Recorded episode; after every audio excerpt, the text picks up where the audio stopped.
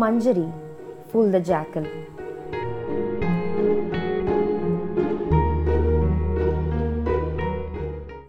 A pair of wild goats lived together in a cave in a forest.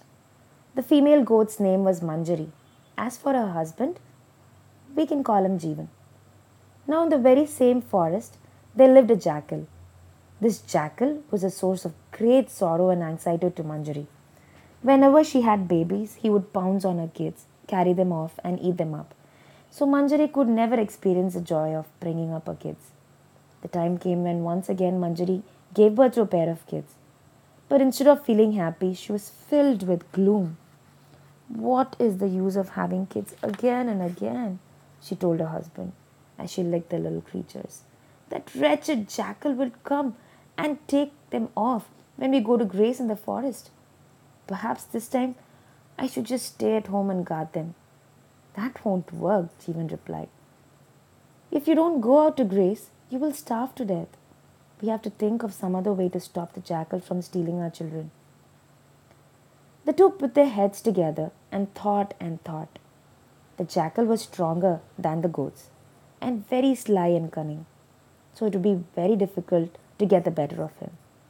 Finally, they came up with what seemed like a good plan. The next morning, Jeevan set off to graze as usual, while Manjari stayed at home with the kids.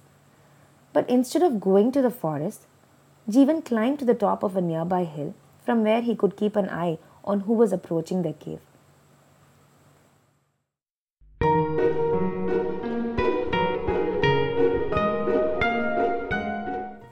The jackal had been watching the pair and knew that Manjari had had babies again. He saw Jeevan leave and he was sure that Manjari would not be able to save the kids from him on her own. I'm going to have a good meal today, he thought, licking his chops as he made his way to the goat's cave.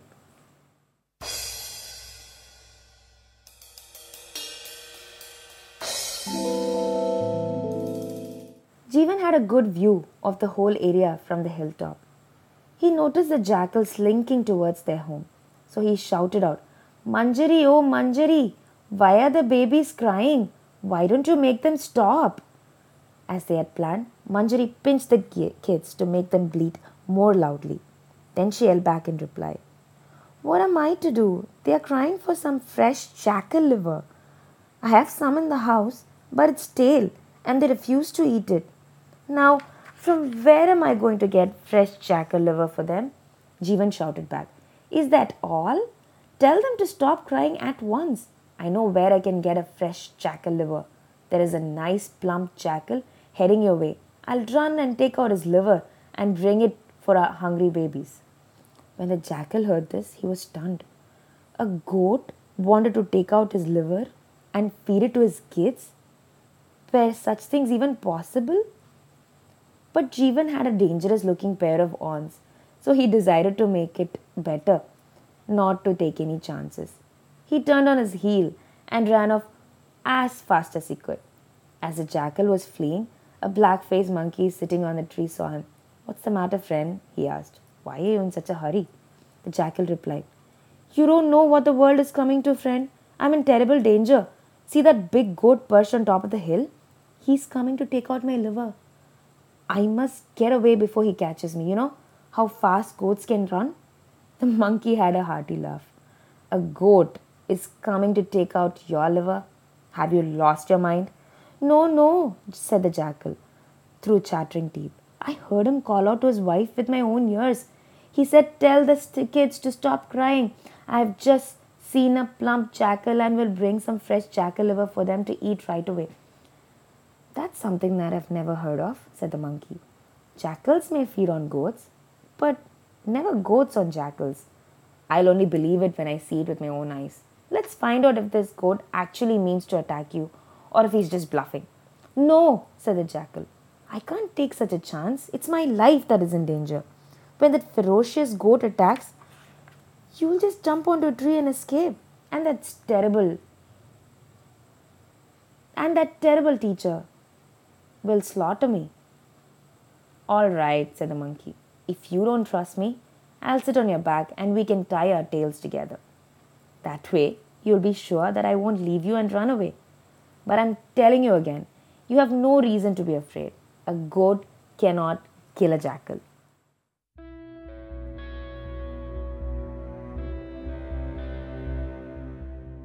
After some persuasion, the jackal agreed.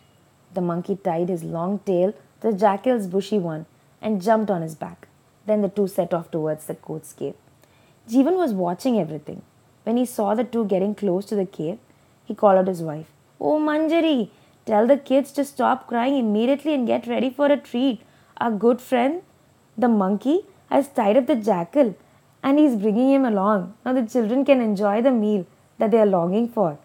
When the jackal heard that, he became suspicious. Jeevan quickly called out before the monkey could say anything. My dear monkey, what a useless fellow you are. You promised to bring seven jackals so that my children could have a good meal, but you've brought only one.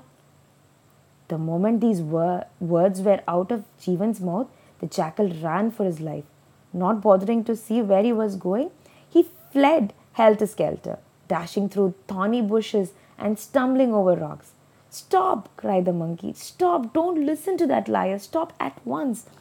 But the jackal was in such a hurry that he ran into a tree and knocked the monkey off his back.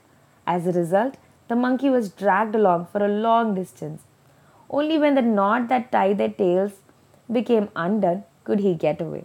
Covered with scratches and bruises, cursing the jackal, he climbed a tree to catch his breath. The jackal ran and ran till he reached a distant hill and stopped only when he felt he was far enough to be safe from Jeevan. He never dared to prey on the goat's kids again, and Manjari and Jeevan brought up their babies happily.